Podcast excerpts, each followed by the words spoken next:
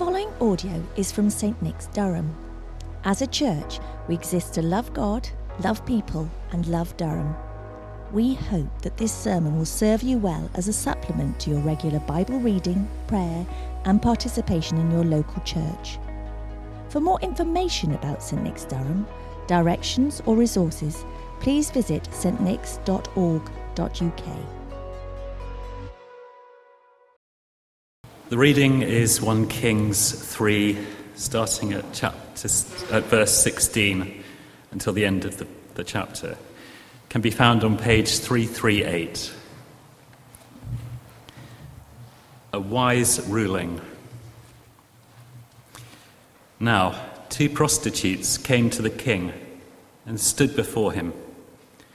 One of them said, Pardon me, my lord, this woman and I live in the same house. I had a baby while she was there with me. The third day after my child was born, this woman also had a baby. We were alone. There was no one in the house but the two of us. During the night, this woman's son died because she lay on him.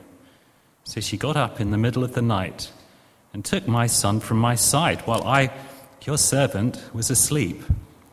She put him by her breast and put her dead son by my breast.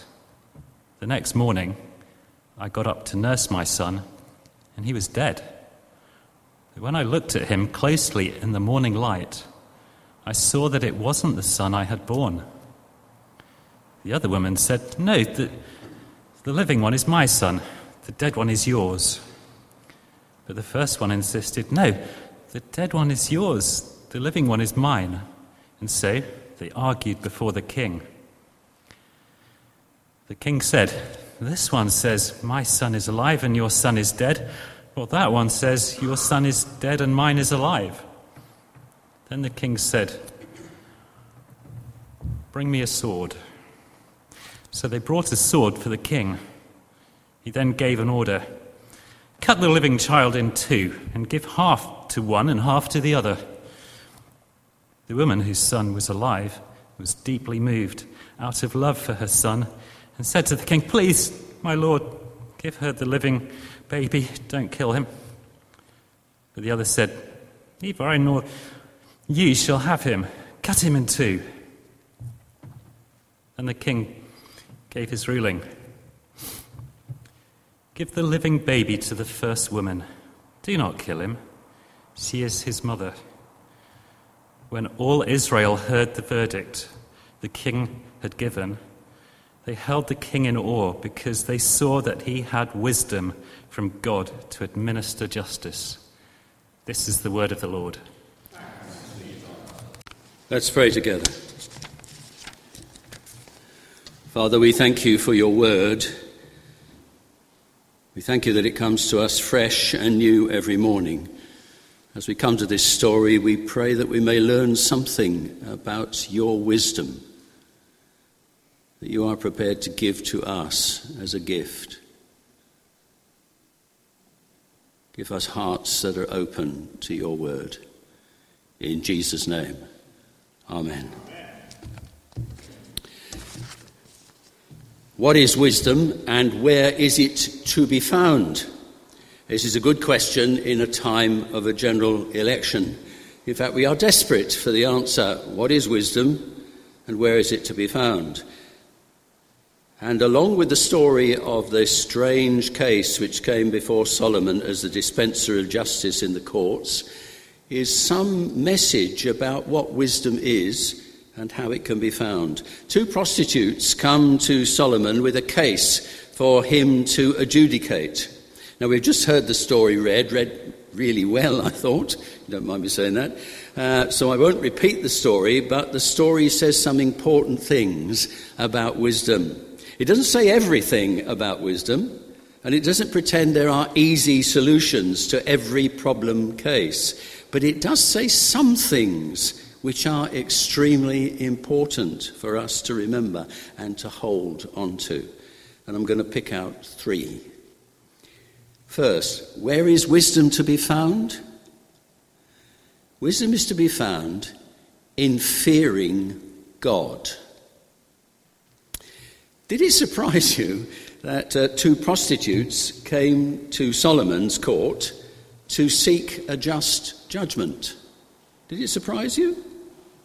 In the Old Testament, kings have two major jobs to do. The first one is to conquer all your enemies so that you have peace during your lifetime in the land. And the second is to give just judgment in the courts. Everyone has a right in Israel to a fair verdict in the courts. Everyone. And in the Old Testament, the great sin of the evil king is not ruling with justice, ignoring those who don't have money or influence or reputation, despising the poor because they've got nothing, and those who are low down in the league table.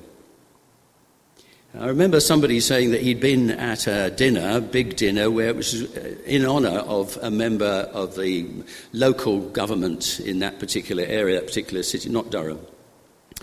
Uh, and he said to the man sitting next to him, This guy's quite a guy, isn't he? The man they were honouring.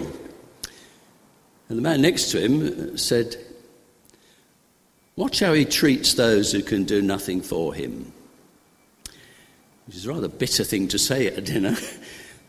but obviously, he had seen something about this man that everybody was honouring. And I remember a friend of uh, ours who uh, was working in another country, not Britain, who said, I came to the conclusion very quickly that our application, I won't say what they were applying for, but it was a legal application, required a certificate, our application would go to the bottom of the heap every time I brought it, unless it was accompanied with a bribe. He was not prepared to do that. Now you can see why the prophets rage against the king and the judge who is unjust, who has no fear of God in his heart. That's what it is. Listen to Amos. You deprive the poor of justice in the courts. You sell the needy for a pair of shoes. This is a judge who says, You want to get a not, not guilty verdict? It'll cost you. Not a lot, a pair of shoes will do. And Isaiah, Woe to those who deprive the poor of their rights and withhold justice from the oppressed, making widows their prey, and robbing the fatherless. And time and again, as you read the Old Testament, you find the same four words coming out widows, orphans, the poor, immigrants, stranger. They have no champion, no one to stand by them. And we might add to that list prostitutes. The women come for a judgment. They are prostitutes. They have no man, obviously, uh, to protect them or speak for them. And we can imagine, in our way, we're men and women of the world, we can imagine the kind of conversation went on that morning uh, in the clerk of the court's uh, back room. You can hear it, can't you? We have a full list this morning, Your Majesty. Full list. Oh, really? says Solomon, who's not slept well. What's first then? Well, we have two women, Your Majesty. Two women, but uh, actually two ladies of the night. What? Ladies of the night? Well, sir, how can I put it? Um, they're on the game. Your Majesty, they are hookers. What? Have I got nothing better to do than sort out punch ups between call girls? Then the clerk of the court says, But, Your Majesty, they, they represent the evening economy. Did you notice none of that was in the Bible? Well, I hope you did anyway. I wonder what book you're reading otherwise. No, uh, in fact, of course, in fact, Solomon does not fly into a rage when two prostitutes come with a lawsuit that they want settled. Because Solomon knows that they have a right to call upon him for justice precisely because he is the king. And he will respond if he's a good king because he owes allegiance to the women and everybody in Israel because, first of all, he owes, owes, allegiance to Almighty God. And one day he will stand before the judgment seat of God and would say, What did you do about this person and this person and this person? The wisdom that comes from God comes from having the fear of God. And I don't know about you, but when you read this story, it's an interesting story. I heard it first, I think, when I was about eight and was in primary school. Uh, we might think, well, I'm not a judge. Uh, how does this affect me? But actually, most of us, within a, any given week, I think, will find ourselves in a position of power and authority over someone else. Now, of course, this is true if you happen to be a local magistrate or a judge. But it will also be true of the teacher, lecturer, policeman, carer in a nursing home. You've seen that. Doctor, line manager, parent, church minister, bureaucrat, the security man at the door who won't let you in the clerk behind the glass screen that you can't get to, the official who handles all the complaints, the shop assistant who is just bored with people like you and can't be bothered, really, even to say good morning. Just get shot of him, for goodness sake, wasting my time. And it is easy in these roles to deal very quickly and perfunctorily with people. I've got better things to do. Just think about what's going on here with these women. God's wisdom requires the most powerful man in the whole of Israel to referee an argument between two prostitutes. Wisdom gives everyone the right to just treatment, and that applies to us when we are in the position of power. Where shall wisdom be found? First, in fearing God. Wisdom is found in those who fear God. Second point uh, Solomon was given by God. You remember what Maeve said last week? If you were here last week, he was given, she said, a listening heart. That's the second thing. Maeve stressed how vital it was for people of wisdom to listen carefully to other people. Listen to those, she said, who we agree with and those we disagree with. Listen to those who have good arguments and those who can hardly put two words together. To understand what the world looks like to them, where they're coming from, why they take the position that they do, even when you think they're absolutely balmy. Listen until you can put into words what and why they hold the views that they do hold. And I would say, and you know what I'm referring to, especially at a time when shouting seems to have taken the place of discussion and violent abuse standing instead of thoughtful disagreement. God gave Solomon a listening heart, and Solomon is listening with his heart. The women are allowed to tell their story. It's a tricky case. Like the worst cases, there is no evidence either way. And rather amusingly for Solomon, I suppose, one of the witnesses was actually asleep when it happened. This is not good. You're looking for evidence if you're in a law court. There are conflicting views. It's one of those cases with it's your word against hers and hers against yours. What do you do there? And Solomon listens. Listens with his mind, with his heart, and I guess with his knowledge of human motivation and behavior. And I would argue he listens with creative imagination. Where did the idea of bringing a sword in come from? Now, some say Solomon was serious. He proposes to cut the child in half. because that is the only way to settle the dispute. And at least the sword represents strict justice, equity.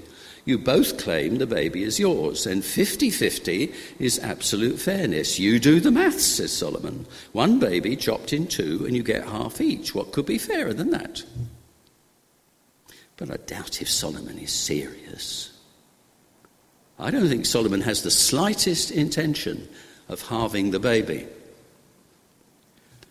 But he does get under the surface of the words. One woman, verse 26, is stirred with compassion, literally stirred in her womb, deep down. Give the child to the other woman, she says. And in a response from the other woman, which is a dead giveaway actually, woman number two says, hmm, Well, at least that stops her having the child. I may not have the child, but she doesn't get him either. Seems pretty fair to me.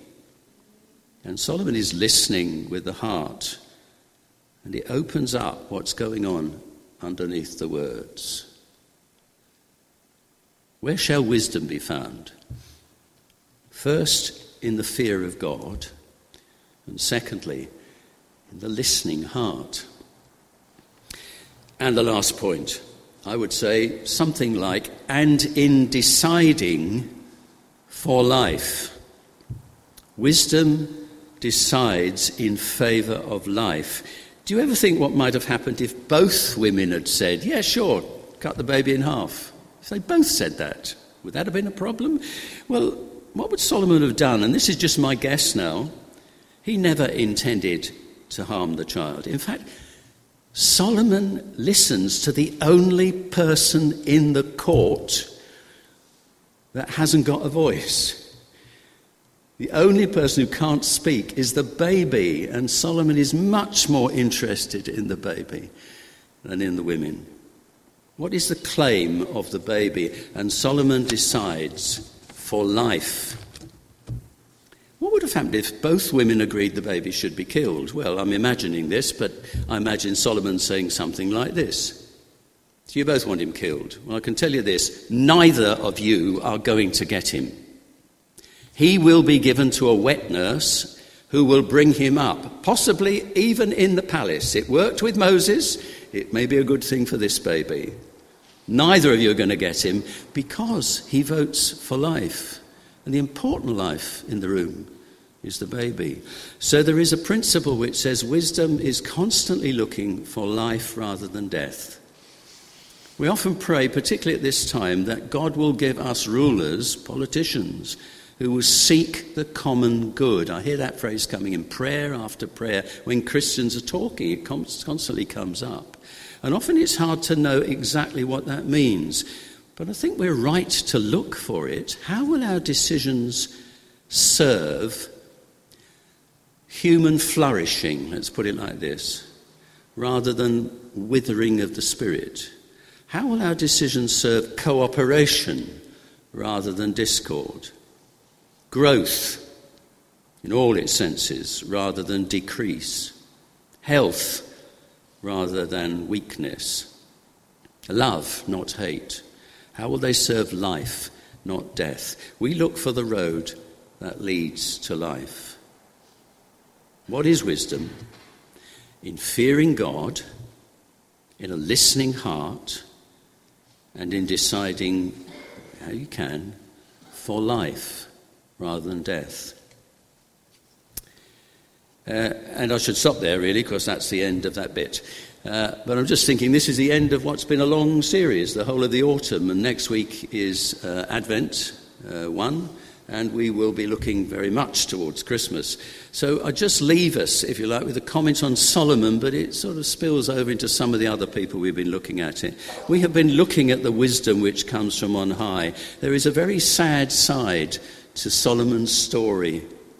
If you read on the next 10 chapters, you will see that if your values and your heart are wrong, your wisdom will turn into shrewdness and cunning and manipulation and knowing how to get your own way.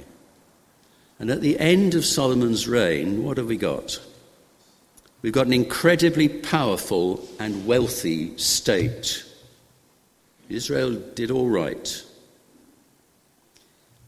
Uh, we've got a monarch dripping in gold. We've got building projects that take your breath away.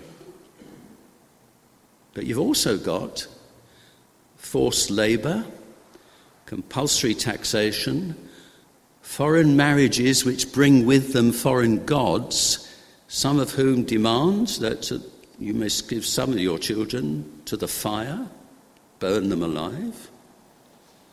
And the bonds of covenant which linked Israel with God and Israelite with Israelite, at the end of Solomon's reign, they've been pulled so tight that they're ready to snap, and they will snap very soon after Solomon's death.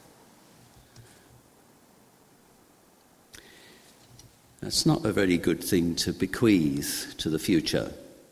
So Solomon is good, but lots wrong with him. Why are we doing this series then? with people who are flawed. Week by week by week, we study people who are flawed. Well, this series is to foreshadow and point towards King Jesus, who says, A greater than Solomon is here. And that's when we start to look at the real wisdom of God.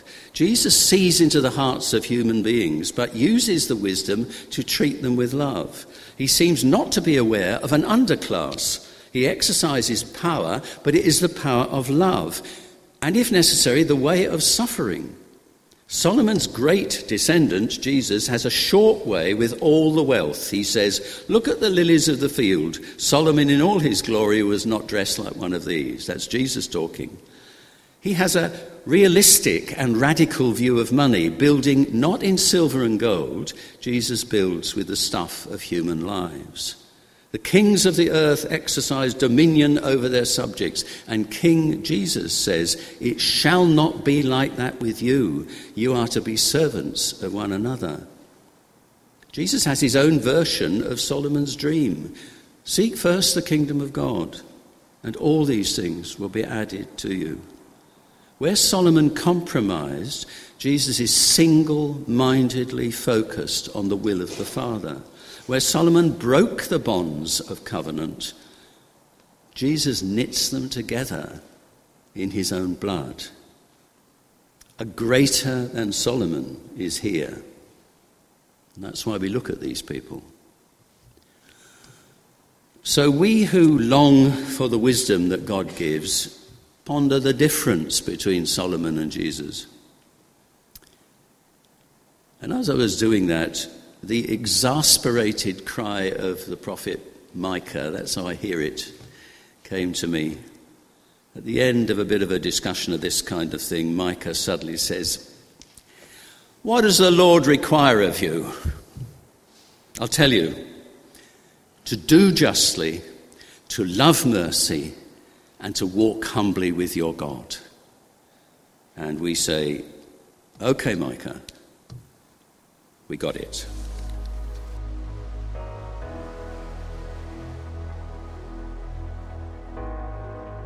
Thank you for listening to the St Nick's Durham podcast. If you would like to hear more sermons and teaching like this, then subscribe wherever you get your podcasts. For more information about St Nick's, visit our website at stnicks.org.uk.